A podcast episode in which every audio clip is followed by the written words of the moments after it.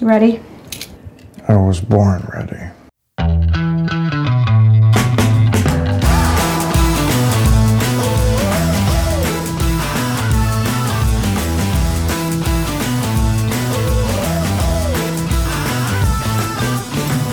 Welcome to Advisory Opinions. I'm Sarah Isgur. That's David French. And oh, I'm so excited today. We have a wide array of things to talk about.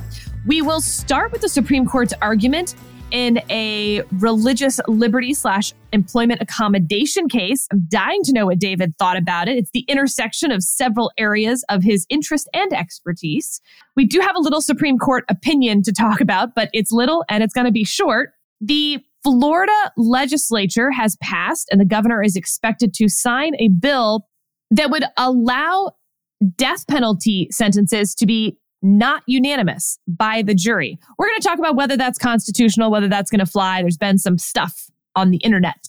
Uh, and lastly, but not leastly, we're going to spend a lot of time on the Fox News settlement. David has the feels. I am also curious about the feels. All right. Uh, David, let's just start with that original jurisdiction case. New York sued New Jersey. It was a lot of fun. The outcome was totally predetermined. Everyone knew where this was going. Uh, unanimous, written by Kavanaugh. The facts are that back in the 1950s, New York and New Jersey were trying to fight organized crime at the port of New York and New Jersey that spans the borders of the two states. So they sign an interstate compact called the Waterfront Commission Compact. Yada, yada, yada. Fast forward. At the time in the 1950s, 70% of the employees were on the New York side. Now it was 80% on the New Jersey side. And New Jersey thought that uh, New York kind of sucked. That basically um, the commission was causing all these regulatory burdens. They weren't having any fun. You know what I mean? And so they're like, we're done. Thanks for the memories. We're out. And New York was like, no, no, this is, you can't leave our relationship. This is a compact and you can't unilaterally withdraw. And because it's two states suing each other, the Constitution says you just pass go, you go straight to the Supreme Court. And so this case that otherwise has no business at the Supreme Court ends up there. And Brett Kavanaugh writes this nice little treatise on background contract law, citing the restatement of contracts. I mean, it was like the easiest 1L exam ever. And if you're curious, if you're wondering and you haven't figured out how it turns out, of course, New Jersey can unilaterally withdraw from a compact like this. Kavanaugh said it might have turned out differently if we're talking about the border, or if we're talking about water rights, or if the compact itself had said anything about how you withdraw. But it was silent. Therefore, background contract law, if there's a contract in perpetuity, either party can withdraw whenever they are displeased with the other party. Yeah, I I thought this was a fun little case. It did, and Sarah, I'm glad you said that. It did take me back to first year contracts, which was one of my favorite cases because of the professor named Gerald Frug, who uh, has a unique way of speaking. Uh, and for example, there's a word consideration. Consideration is very important in contract law. That's, you know, the consideration is essentially what value is being exchanged in exchange for entering into a contract. And so a contract has to have consideration. And he pronounced it in this very unique way consideration. And so that's how we pronounce consideration, all of us, for an entire semester. But yeah, super basic case, indefinite term contracts. Um, a super basic case involving an interpretation of an indefinite term contract. Um, as relevant here, interstate compacts are construed as contracts under principles of contract law under the default contract law rule at the time of the compact's formation. A contract that contemplates continuing performance for an indefinite time is to be interpreted as stipulating only for performance terminable at will of either party. Basic stuff, fun little case. Um, yeah, I enjoyed it. there's this great line parties to a contract that calls for ongoing and indefinite performance generally need not continue performance after the contractual relationship has soured or when the circumstances that originally motivated the agreement's formation have changed, for example. Um, that's it. That's like basic contract law, or at least contract termination. Yeah. So cool. All right. Enough, enough of the fun unanimous stuff. Although interestingly, in this Groff case that we talked about before argument, when it was granted cert, there was actually also at least seeking for unanimity. A lot of the justices uh, explicitly saying they wanted to find common ground with another. Justice Kagan at one point talking about singing Kumbaya together.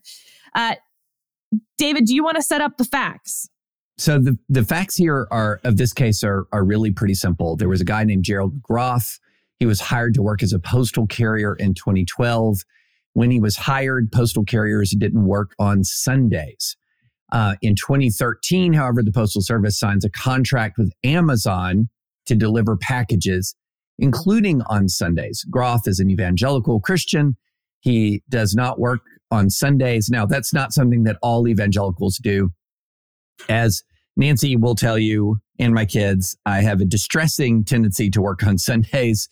Um, but there are many evangelicals who, for reasons of faith and conscience, do not work on Sundays.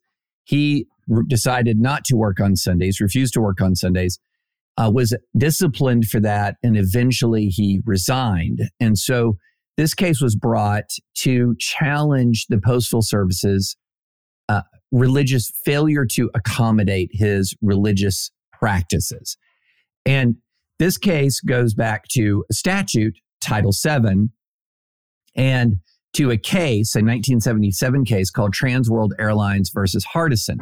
And now the statute here requires that a an employer, Title VII protects against discrimination on the basis of race, sex, and religion. Religion here is the, the key aspect. So uh, it Title VII requires employers to accommodate religious practice reasonably unless there's an undue hardship. So, what is an undue hardship? Now, TWA versus Hardison, this is the 1977 case, said that an undue hardship standard is met whenever the accommodation would require more than a quote, de minimis cost. So, this has always been something that is really stuck in the craw of religious liberty advocates like me because wait a minute, undue hardship is not a synonym for de minimis. uh, if the Congress had intended something like de minimis, which is a trivial cost, a minimal cost, then it should have used a term other than undue hardship. Now, that doesn't therefore decide and determine what is the undue hardship test. But surely, right, it's got to be more than de minimis. And this has been something that has really been a major issue in sort of the religious liberty bar for a long time. And uh, and so essentially the way to think about this, Sarah, because a, a lot of people get confused between accommodations and discrimination.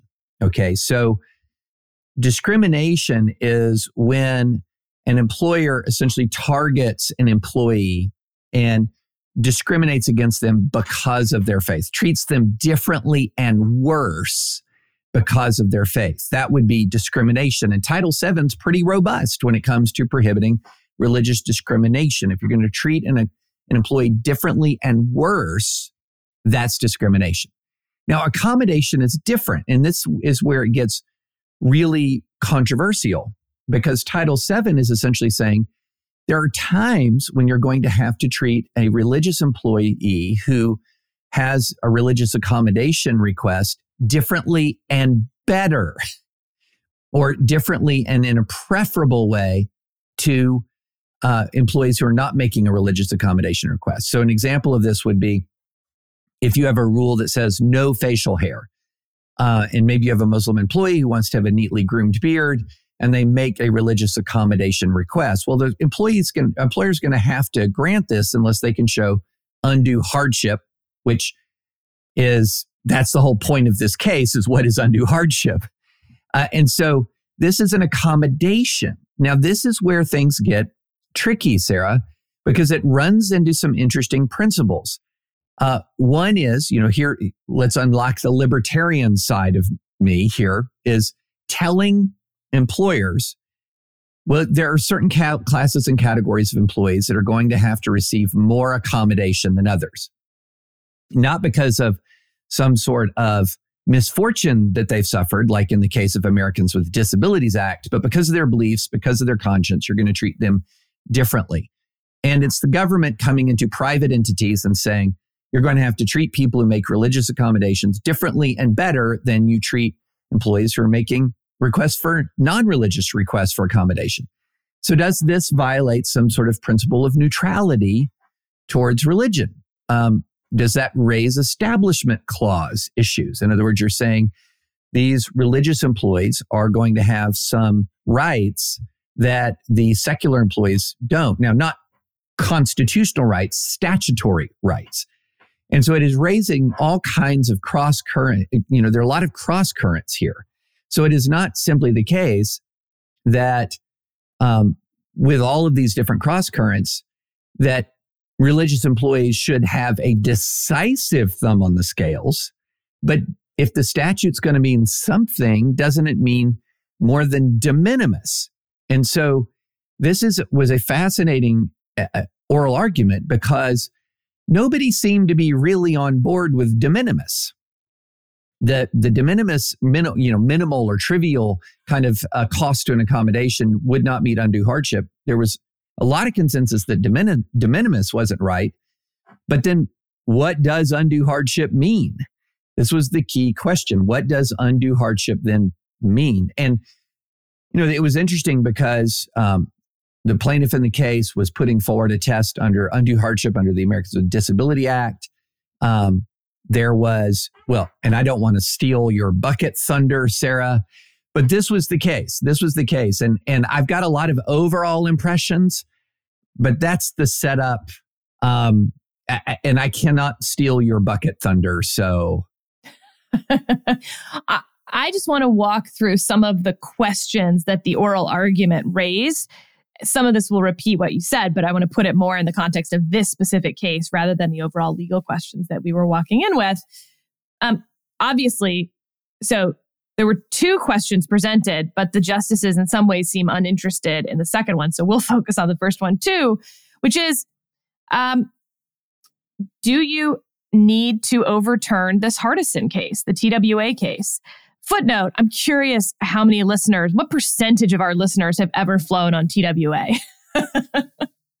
uh, fun question. Uh, but you have the de minimis language from TWA, the Hardison case. You also have a footnote that talks about substantial costs. You then have the plaintiff's preferred, you know, Groff's preferred test, which is significant difficulty or expense test. And then, of course, you have the text of the statute, which is undue burden. And the funny thing about all of this is that the, the text says undue burden. And all of these other words are trying to define undue burden with other phrases that to me are just as unhelpful as undue burden is. What is the difference to say, aha, we've defined undue burden finally from Title VII? It means substantial cost. Right. okay. Why don't we just use undue burden and let people run with that? Um, the so a what does undue burden mean? How are we going to define that? Two, uh, does it require neutrality, as you mentioned, David?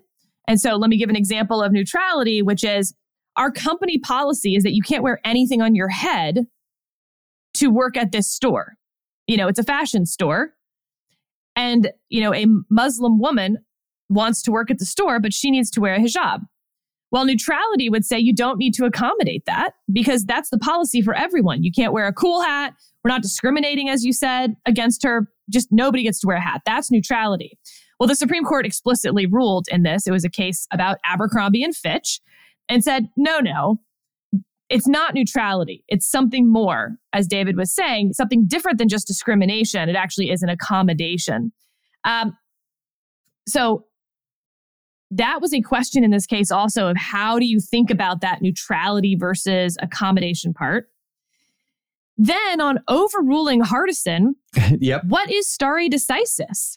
And Justice Kagan had this great part in the oral argument where I think she just laid this out really well. In the same way that I talk about how you don't need free speech to protect the speech that you like, you don't need stare decisis to protect the cases that are correctly decided. They're correct. We don't need stare decisis. Um, I'll just read here a little bit what she said.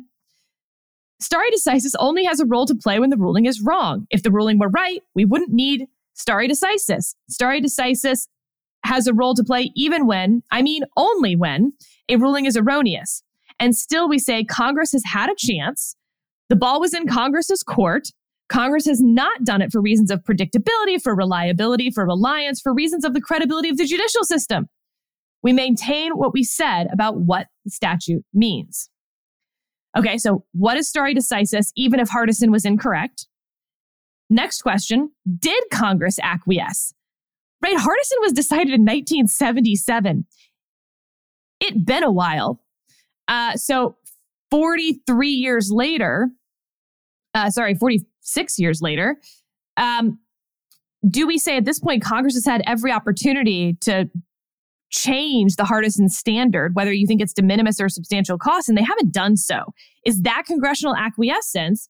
Uh, and of course, you have Alito saying, of course not. And Groff's attorney, uh, Aaron Streett, by the way, for those who uh, know Aaron in the practice of law, uh, friend of the pod, even though he hasn't been on the pod. I'm just going to say it. Although we'll get to where he maybe got unfriendly with the pod later.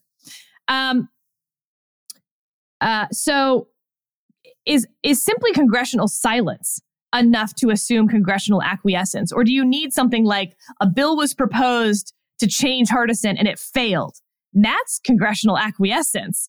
What is there short of that that's congressional acquiescence? That was a question raised in this oral argument. And then last thing I want to touch on is a question not raised in the oral argument, David. Oh, interesting. Is this actually just a question for the jury? Like the statute says undue hardship. Fine. Aside from, let's say, the extreme outlier cases, why isn't this just something that the jury themselves gets to decide? Why is this a question of law at that point? Um, and that wasn't raised at all. Yeah. Yeah, I I'm so glad you said that because I found that that was hovering in the background. Right. The court should just refuse to grant summary judgment again, and like unless we're talking about the extreme outlier cases, uh, you know, it's so clearly not an undue burden. You know, someone else has volunteered to cover that shift and you just refuse because you want to stick it to this guy who doesn't want to work on Sundays. Um, or you have to pay $100,000 and hire a new employee to work on Sunday. So those are the extreme outliers. But other than granting or not granting summary judgment, that's it, right? Like we're just going forward. So, um, interesting question there. Yeah, it, I thought it was interesting. And you know, at the end of the day, the way I feel like the case went is let, let me go to the end of the day how I feel like the argument went. And then we, okay, I got to swing it yeah, back we, to you for yeah. buckets. so um, we'll do the buckets. It felt very clear to me that a majority of the court, and again, here's the standard AO legal profession disclaimer. All of what we're doing now is speculation based on oral argument. Um, while you can generally know where things are going to go for moral argument, you can't always go. So you can't always know. So take this with a grain of salt. But my impression, Sarah, is that there was actually not a majority for um, for the plaintiff's opinion or the plaintiff's position here. Not a majority. That there was a lot of skepticism, particularly when uh, the plaintiff was pushing for this idea that said that employee morale can't really be taken into consideration when you're talking about accommodations. Uh, there were some tough hypotheticals uh, put to the plaintiff's attorney about well, what if you're in the small workplace and you're going to have people, maybe even like, say, fellow evangelicals who are going to be working on Sunday because you're one of those evangelicals who doesn't work on Sunday and it's going to cause resentment and it's going to build and it's going to build. And how much does this have to build before it becomes an undue hardship? And so they really pressed the plaintiff on this. Plaintiff kind of stood his ground saying it's got to get bad. you know, people have got to be willing to quit. And there was this kind of tough exchange that says, wait a minute. So if on Friday you hear about grumbling, you can't do anything about it. But on Monday, when somebody quits, then you can do something about it. And so there was a, you know, a lot of interesting pushback on this again, fr- and, and from some of the conservative justices. Justice Barrett, for example, was really keen in talking about this point. And so for me, here, and this is going to be the perfect tee up for the buckets. So for me, the way I read the oral argument is the justices were grappling for a standard to use to help frame what undue burden was. And then they didn't get it and they didn't quite grasp one that they could put both hands around in the plaintiff's argument. And then here comes Solicitor General Prelogar, who gives them three buckets. And there was almost a tangible sigh of relief. and so I cannot because you are the art you the buck the term buckets is your term. It's an advisory opinion signature, but it's one like Naw Dog that is originated with one Sarah Isgur. So I cannot steal your bucket thunder. Do you want to take us through the bucket part of the argument? I do. I want to be very clear that when Solicitor General Prelogar introduced this, she introduced them as three categories. Yeah. It was then, we're going to spend a moment here on just the buckets itself, by the way, before we get to the substance of the buckets. Yeah. Then Justice Gorsuch labels them buckets. At that point, the Solicitor General adopts buckets moving forward. Then we have Justices Kagan, Kavanaugh, and Alito all adopt the bucket language. So for those counting at home, we have enough for cert on the bucket question. We do not have a majority of the court yet. Um, also, interestingly, I thought at the end of the argument, and quite upsettingly again, because uh, I think it's fair to consider Aaron uh, a friend of the pod who was arguing for, again, um, Mr. Groff. Uh, so Here's his closing statement I have not heard a single word about the text of undue hardship. I have not heard any textual analysis from the government. I've heard a lot about buckets. I've heard a lot about different scenarios and holdings of Hardison, but that cannot be defended as a matter of the text. How dare he cast shade, Aaron, on the bucket? Casting shade on buckets. Ridiculous. I'm going to just go ahead for you, Sarah. I'm, you're not going to say it. You're too modest. This is clearly your influence on the court. yes, I mean, nobody I could any... possibly come up with another way to get no. to buckets except me. That's it. There's no reasonable interpretation. The word barely existed before me. Yes. Uh, all right, let's get to what the buckets are. So, this is in the government's argument. The Solicitor General is talking about how these requests come into three buckets. One, scheduling requests. That's, of course, what we have here. Two, grooming requests. That's the hat example, uh, beard example.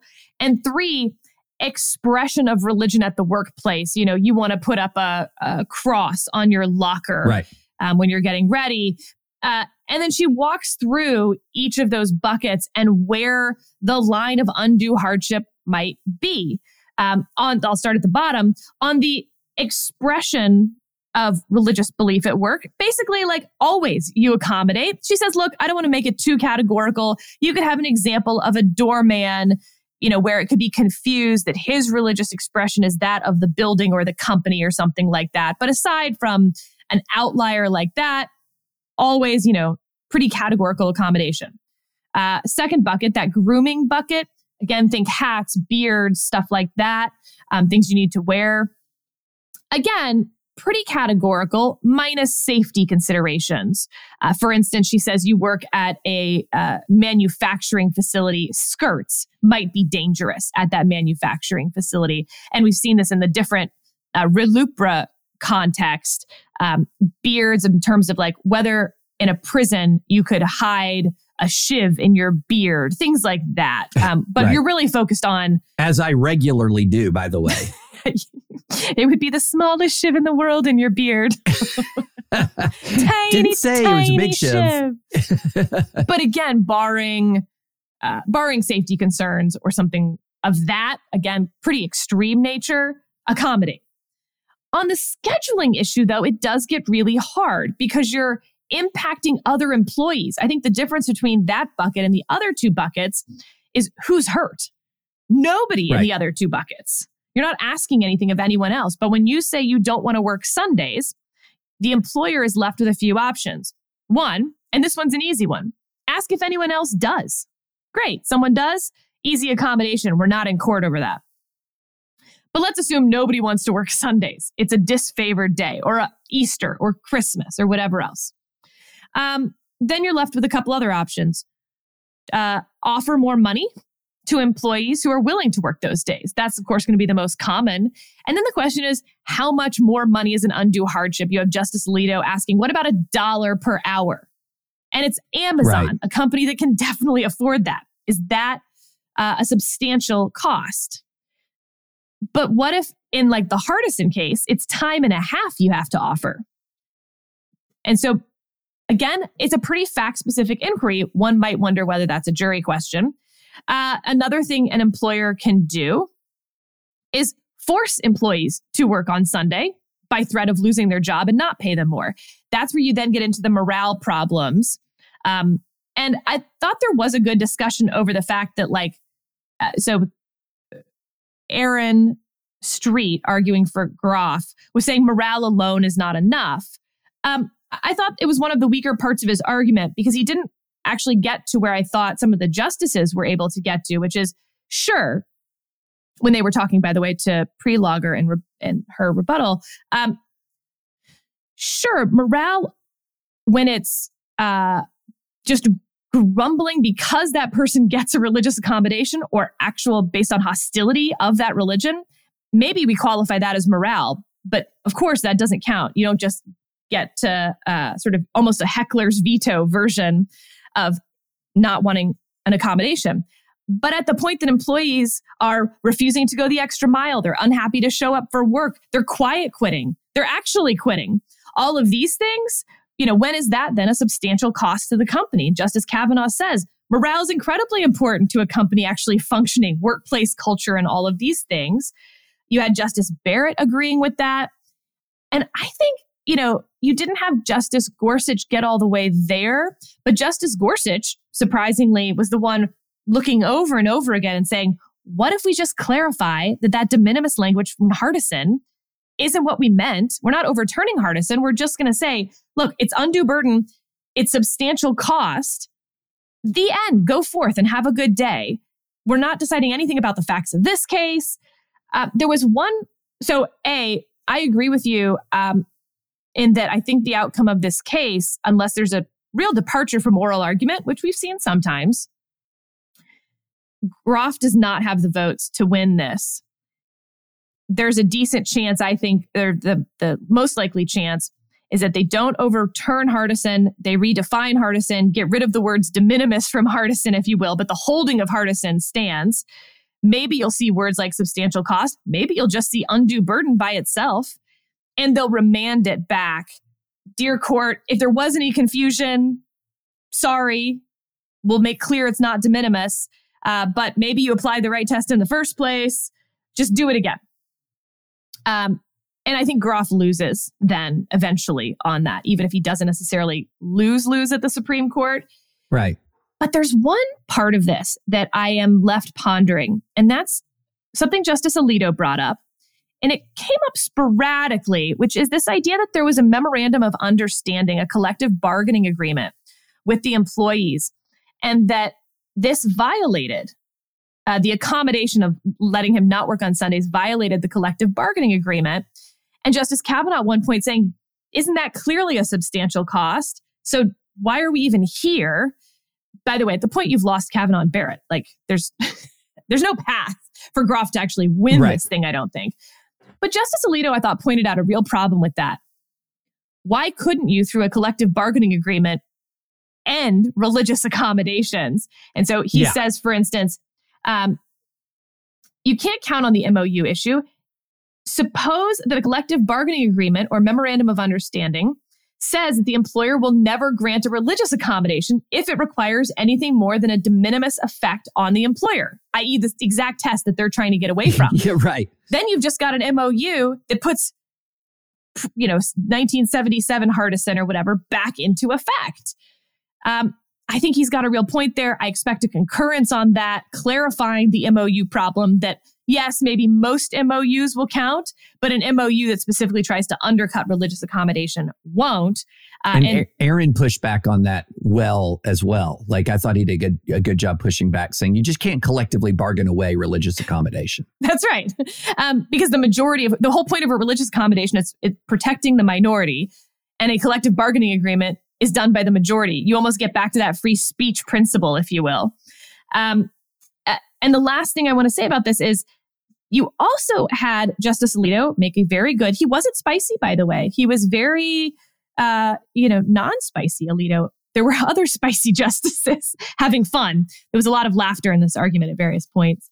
Justice Alito raising the issue that by simply saying, don't worry about the de minimis language that Gorsuch, the, the new standard that Gorsuch is proposing, just take out de minimis from Hardison, but the holding still works and like, just that's it.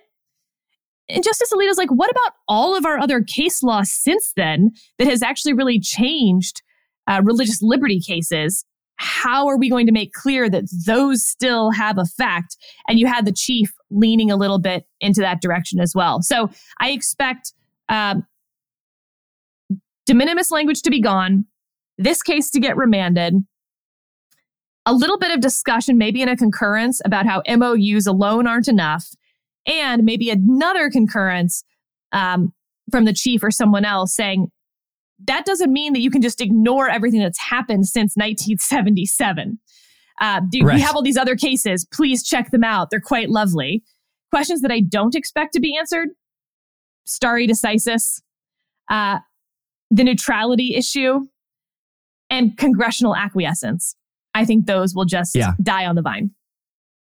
Yeah, I I came away from this thinking, okay, on the baseline question of does TWA is TWA v Hardison still going to be the the analysis of TWA v Hardison is that still going to be the standard going forward? No, um, it is not. What is going to be the standard?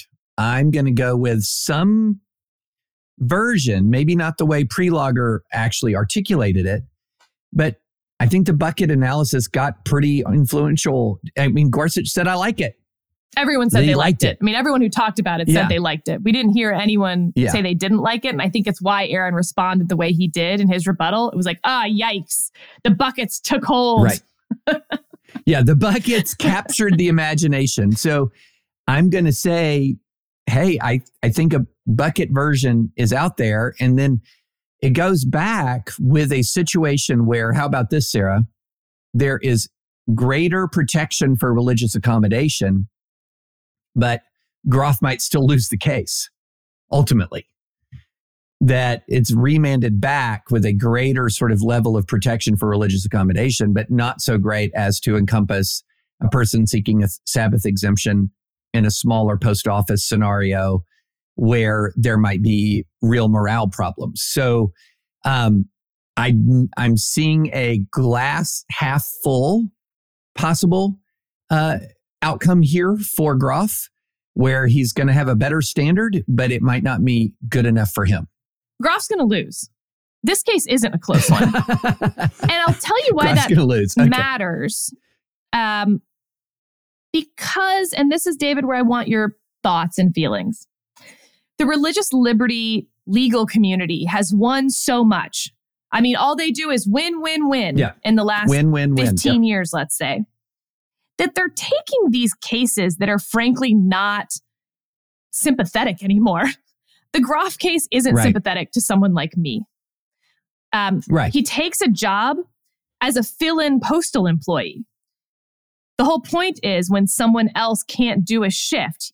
So, Sundays, holidays, stuff like that. He took a job for that and then says, I can't work Sundays. Um, and what the, it violates the MOU. They've worked really hard to find people to fill in. They originally did accommodate it. They had someone quit. They had someone transfer. I mean, how is this not a substantial cost or a significant? I mean, under any of these tests, including the test, by the way, that Groff himself proposes, significant difficulty or expense. They've gone through significant difficulty. This is a tiny little post office outpost. Um, I'm not saying there isn't some version of some other employee who wants Sunday off at a huge employer where there's plenty of people to draw from. But this ain't it. Yeah, you know, it's interesting.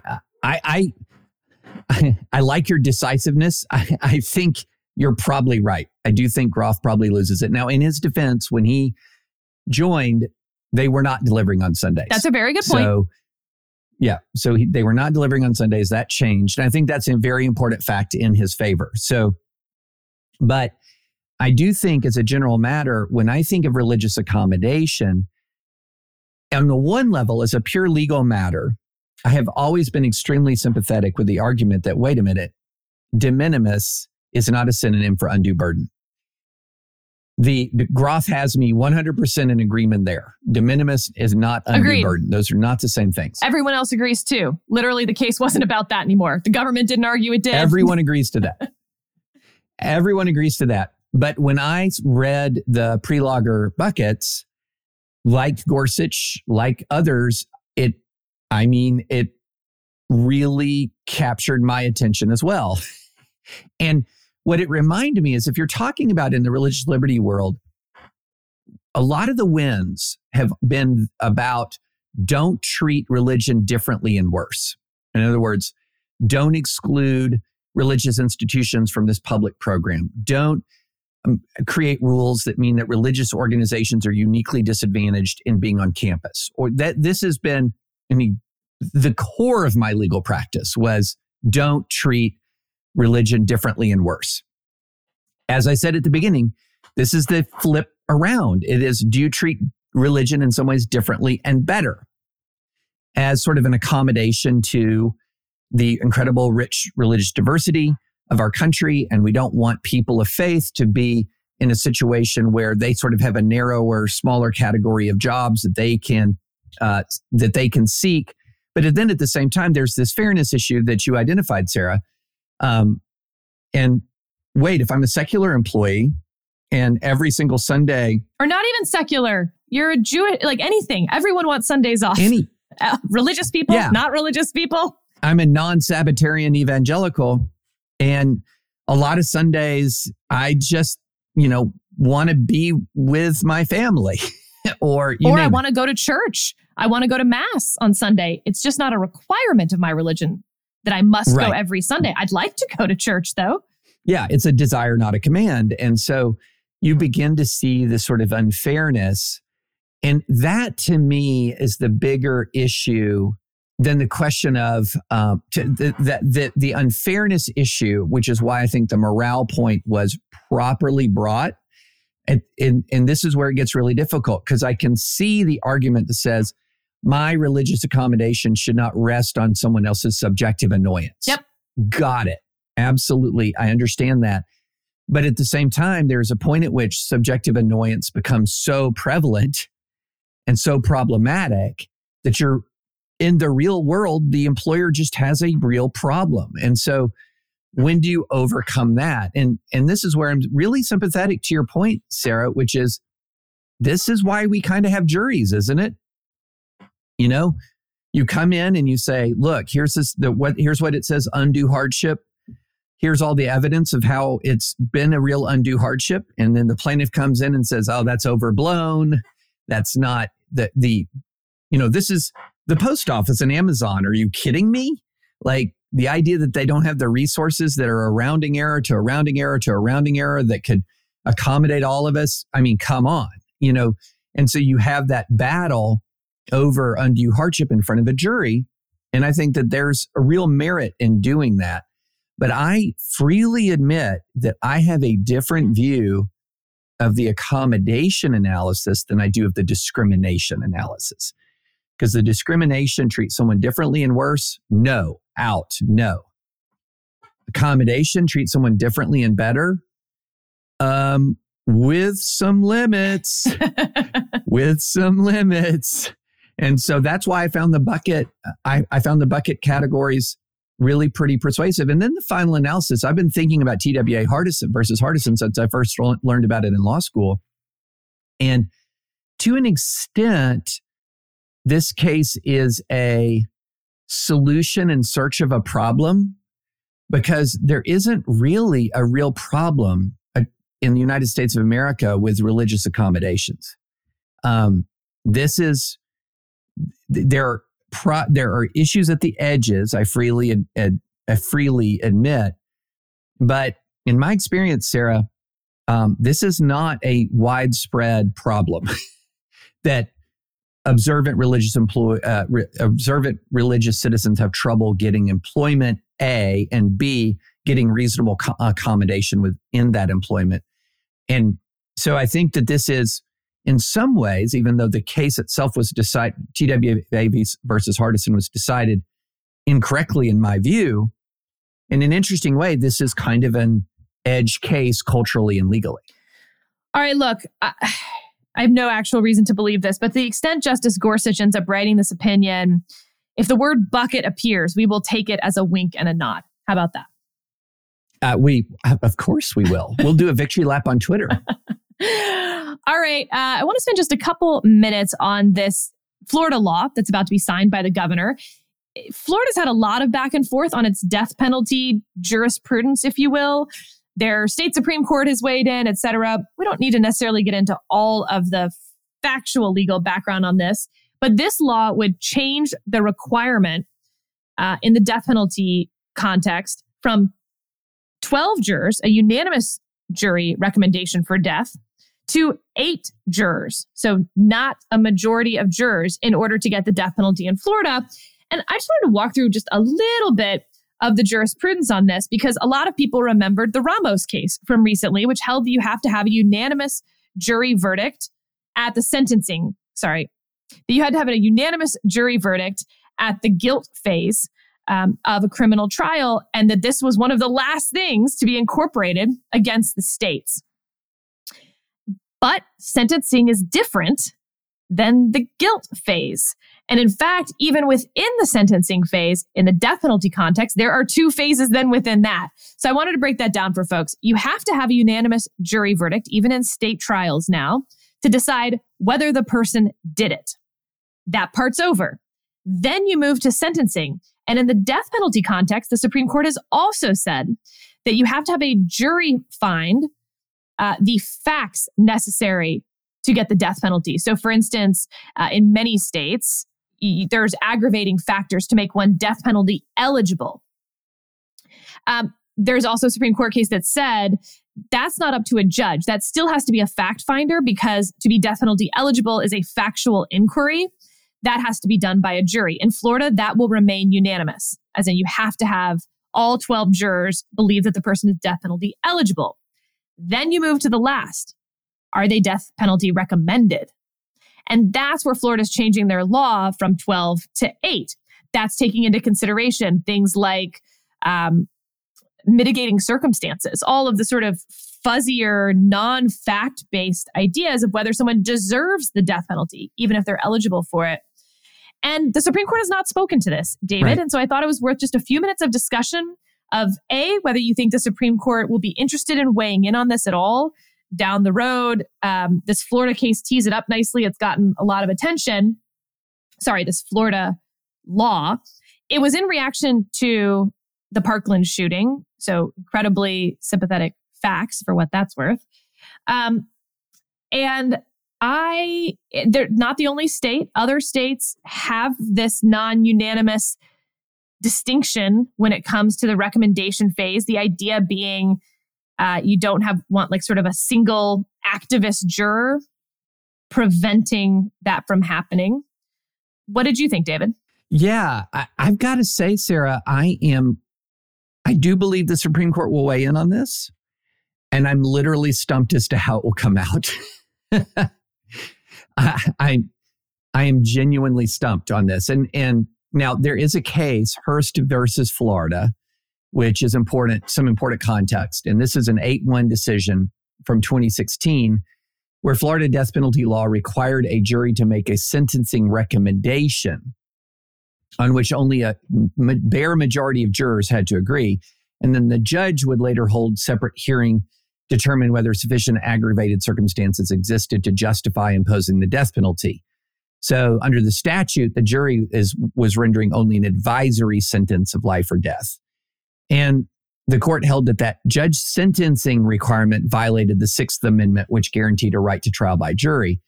So again, here here we're dealing with yes, there would be a unanimous guilty verdict, but then non-unanimous jury determination, unanimous guilty verdict, unanimous determination of death penalty eligible, non unanimous imposition of the death penalty itself. I, I don't know, Sarah. I don't I don't know how this comes out. Um, I think that a lot of people are opining that it is certainly going to be struck down. Um, I'm not in their camp. I do not think it's certain that it will be struck down because this law is not as extreme as sort of a lot of the shorthand commentary about it indicated that it was. Um, so again, I, I, I don't know. I mean, in the Hurst case, the issue was really at the end of the day that it wasn't the jury imposing the death penalty. It was ultimately the judge imposing the death penalty. Here we have the jury imposing the death penalty after some, after the jury has already acted unanimously in some respects. Um, I'm sorry, advisory opinions listeners. I'm stumped. I'm stumped as to how this turns out. Yeah, I mean, and the Sixth Amendment, for what it's worth, says in all criminal prosecutions, the accused shall enjoy the right to a speedy and public trial by an impartial jury. Yep. And that impartial jury language is what was used for the unanimous jury verdict in the guilty phase and for a jury finding in the eligibility phase of death penalty cases. So, on the one hand, I think it's really hard to even see that in the text. Yeah qua text. Um, so it's not like I can just say like, well, it doesn't say anything about the, uh, you know, recommendation of the death penalty phase of it. So it's not there. Um, and on the other hand, you also have a lot of these cases all with a drumbeat in the same direction. Hurst, Ramos, they're all going to putting a higher bar on criminal penalties and sentencing not a lower one. That's the argument that this will get struck down. On the other hand, um, if you want to leave anything up to the states, this is the last thing left. Uh, I'm inclined, I don't know. I'm with you. I don't know. I think I'm slightly inclined to say it would get upheld. Yeah. If you made me, if you made me make a prediction, which you're not, but I'm going to anyway, I'm, I'm with you with trepidation yeah, I'm with you without confidence. yeah, yeah. 55 45. It's a close yeah, one. exactly. Exactly.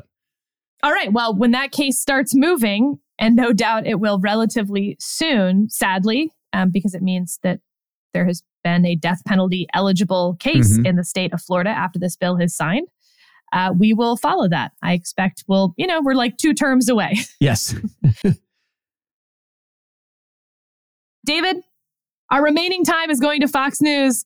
Uh, the disclaimer will still apply, which is that my husband worked on this case and was a lawyer for Fox News in this case. Please tell us your thoughts, feelings. Okay, I'm going to.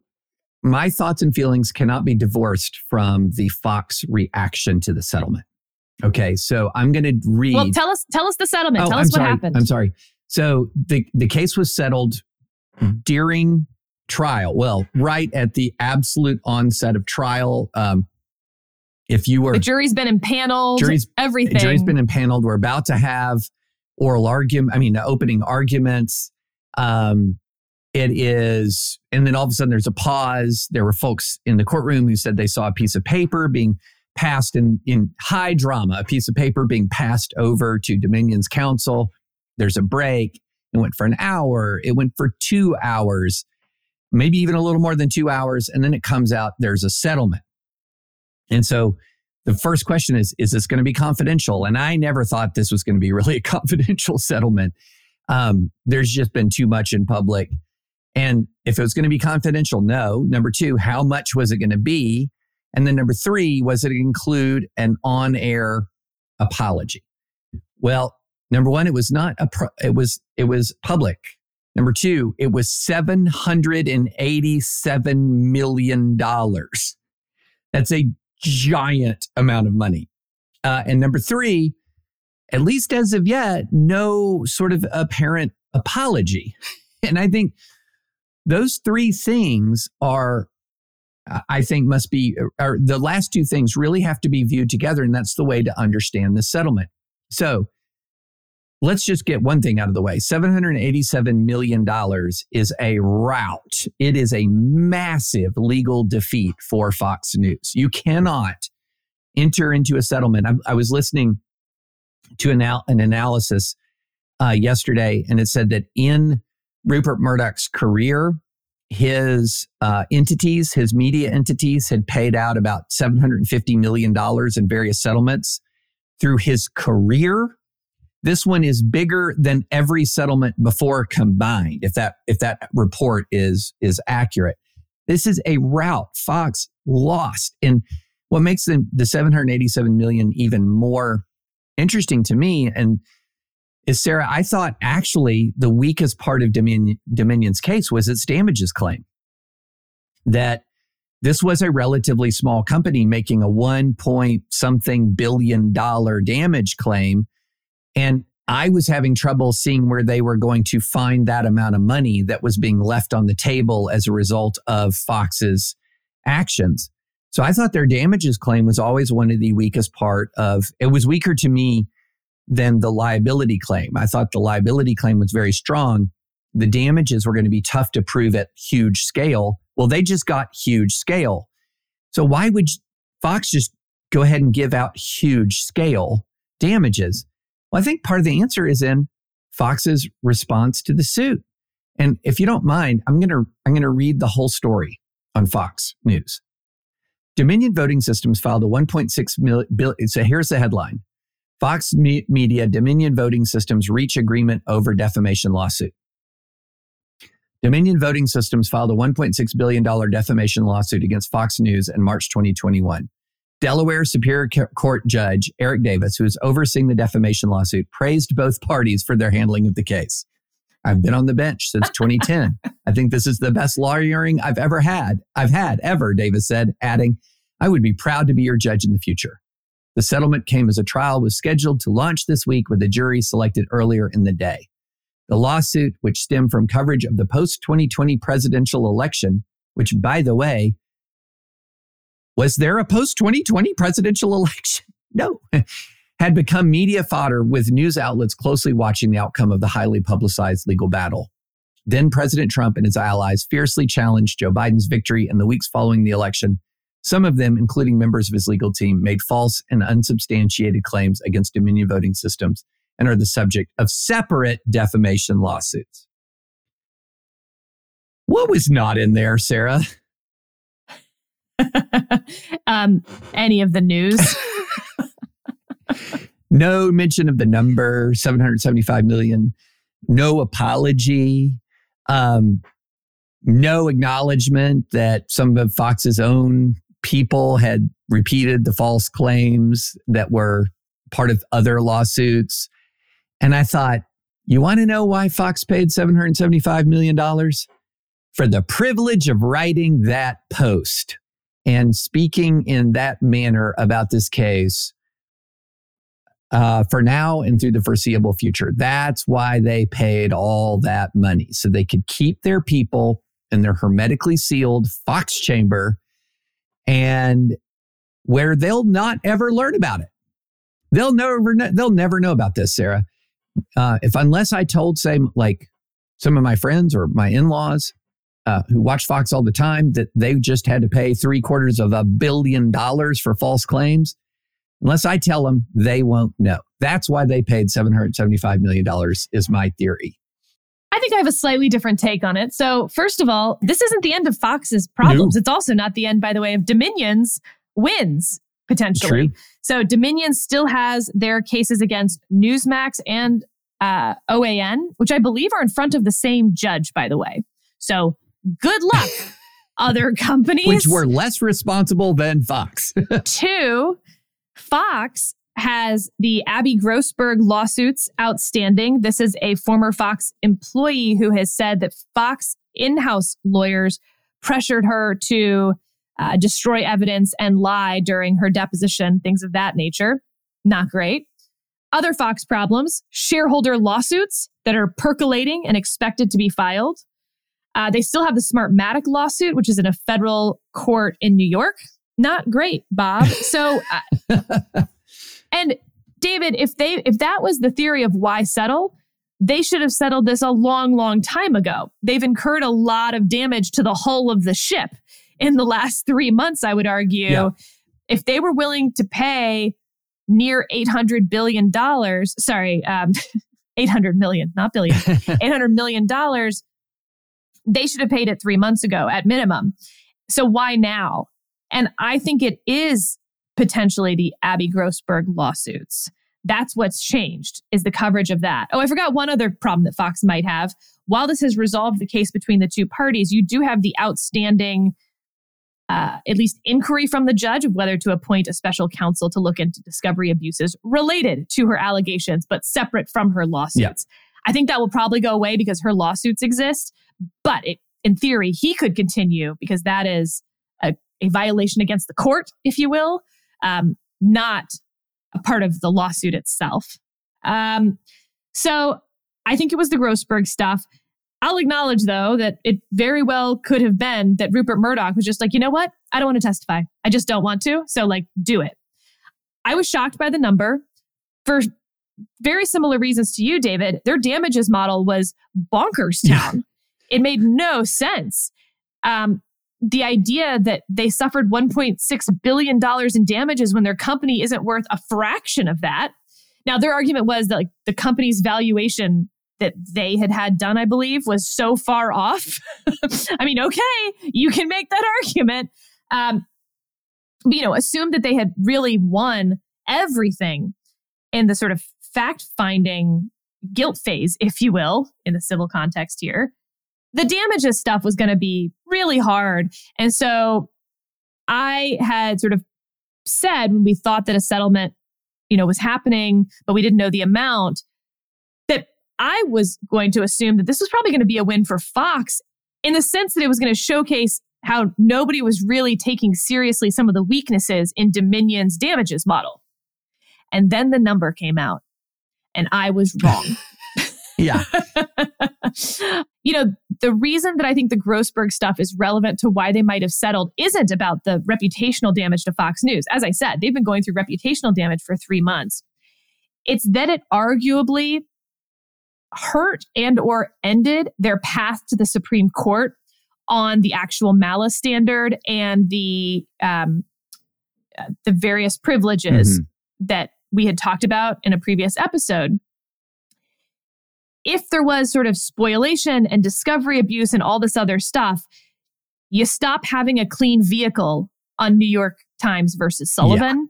And once your vehicle is gone to the Supreme Court, Fox had to mitigate their damages. Well, and to be clear, Grossberg says that she what that Fox did not recover and produce in discovery some recordings on an old cell phone. Record, key recordings, recordings of conversations involving the very claims here and Mar- Maria et cetera. And so don't know what was on the recordings, but again, this was just another brick in the wall of liability.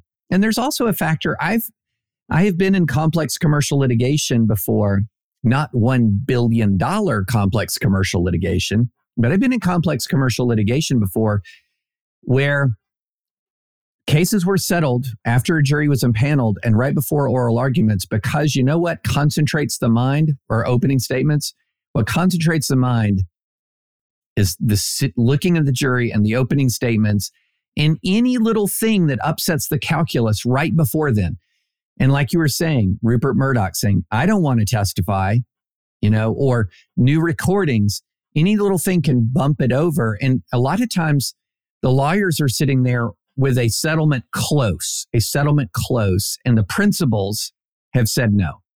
And then the principals, under the glare of the TV cameras and the dawning realization of what it will mean to have their their personalities cross-examined, says, "Okay, let's do the extra 50 million." But you know what's interesting? We're assuming here, and I think it's probably the right assumption, that Fox was the one who was like, all right, we'll come to the table. Yeah. There's always the chance that it was Dominion who saw the jury and was like, eh, it's not quite what we wanted or what we thought. That one juror might be a holdout. Fox had offered 750 million, make it 780 and you've got a deal. That's a, a plausible alternative with the facts that we know. Yep. You know, I'm going to be very interested to find out if any normally sub- settlement discussions are guarded, they're confidential. You never know the back and forth. I'll be interested if any of this leaks. this one less so. Yeah, I, will I'll be interested. Is it yeah. something like here was our opening offer as Dominion, 500 million and an apology on air. Fox says no apology and they paid 380 million to not apologize. right. Exactly. exactly. So, uh, questions I'm curious about. One, did the lawyers on the Dominion side take this on contingency? Like, how many Maseratis am I about to start seeing driving out of the Locke Lord uh, parking Maseratis, garage? Bugattis, Sarah, Bugattis. sorry, yeah. sorry, I don't know the prices of cars, obviously. uh, two, everything you just said, right? Just the ins and outs of that settlement negotiation. Um, but, you know, David, at the end of the day,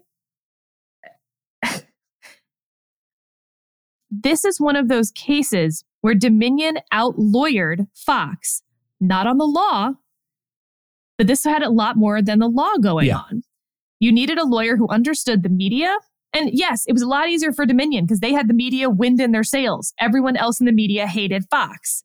But nevertheless, they did it really, really well. Yeah. Um, they they were working reporters on the phones. They were making sure that their filings were made for reporters.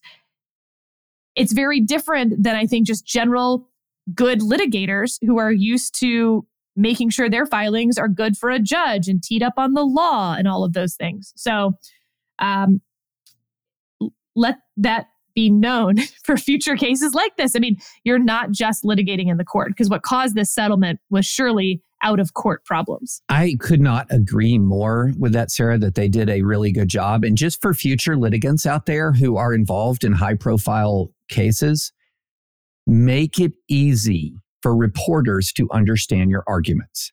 That means providing easy access to court filings that means providing easy. Looking at you, Alvin Bragg. Yeah, seriously. Make it easy. And Georgia in the future. Make it easy. And this is something that's often particularly important for plaintiffs because plaintiffs are many typically are much more in the case of I have a pile of allegations to bring against you and it is absolutely imperative if you're working through this tactically as a plaintiff to make that pile of ag- allegations clear and easy to understand. Whereas the defense lawyers are often in a difficult position because maybe their clients don't really need to be talking to the media. And maybe their clients are guilty, but not as guilty as the plaintiff indicates. And that's a really difficult position to be in um, Dominion maximized the facts here in a way that was very, very powerful. Um, and so I couldn't agree with you more, Sarah. And I'm not looking for another job. I want to be very clear that I'm not talking about myself here, but I have found it shocking.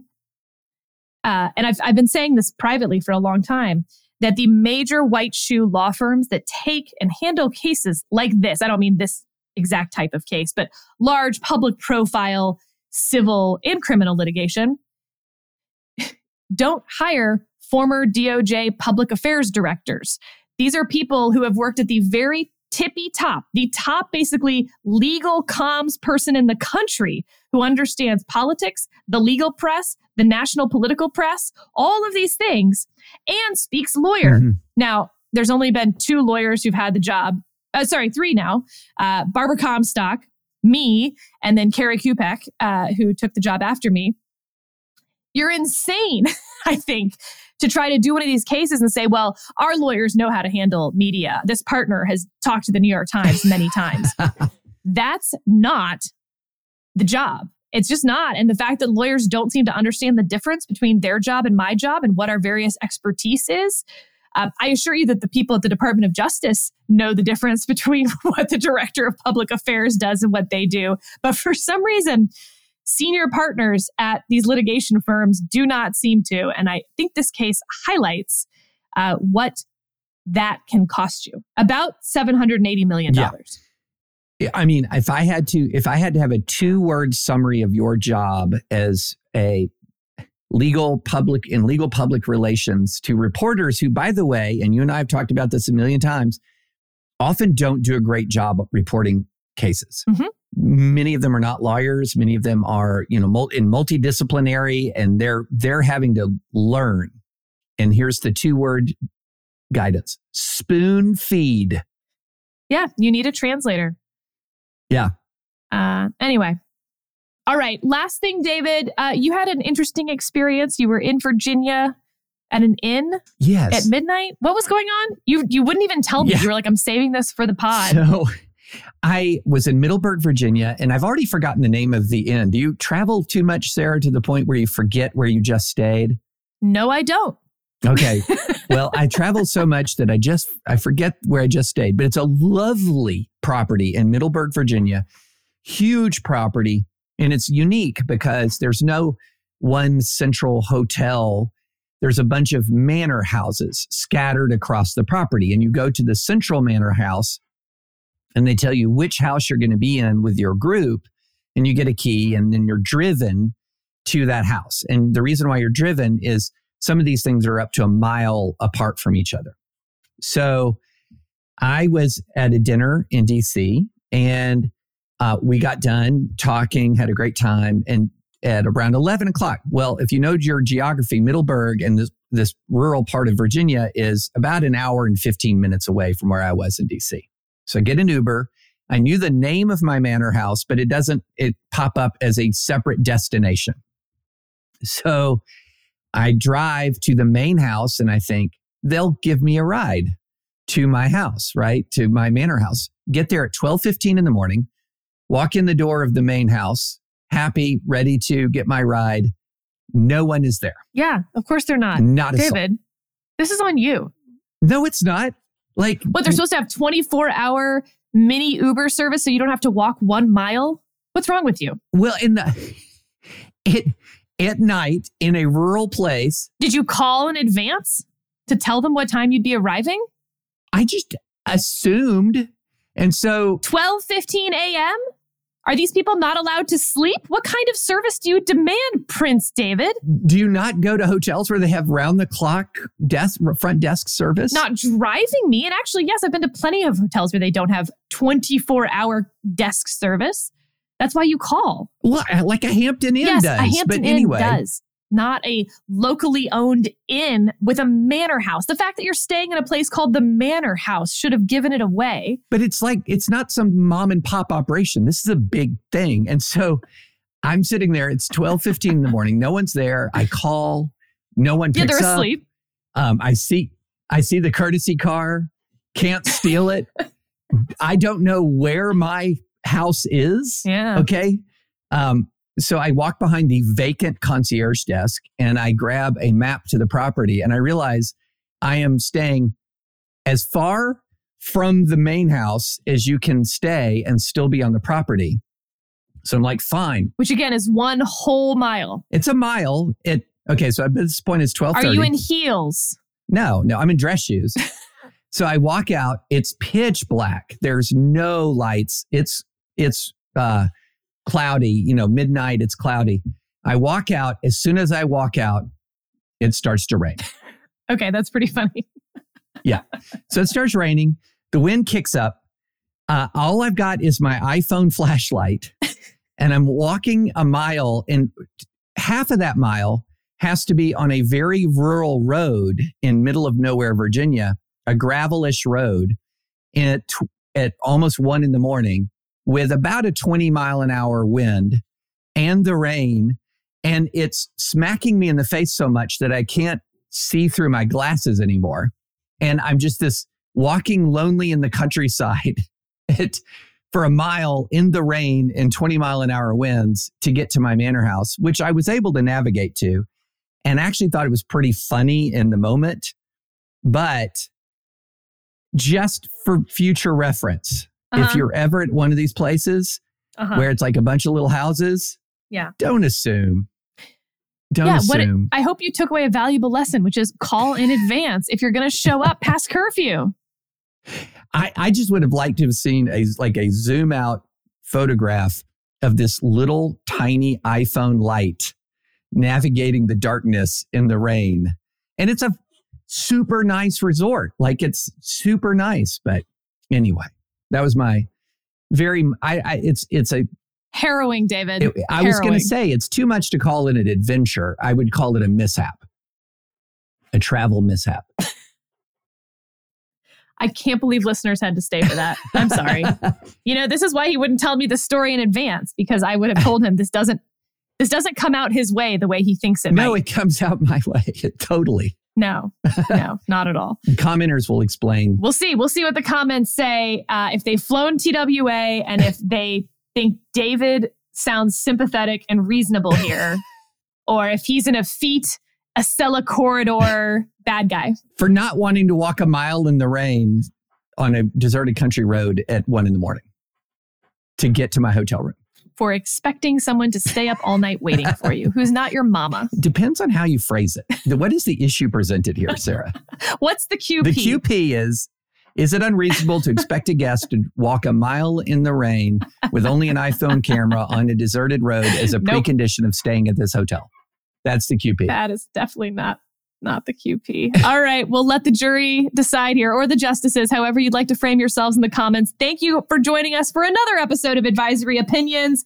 Uh, if you want to join the comment section, you can become a member of the dispatch. If you want to leave us a comment wherever you've seen this podcast, that always helps people discover the podcast.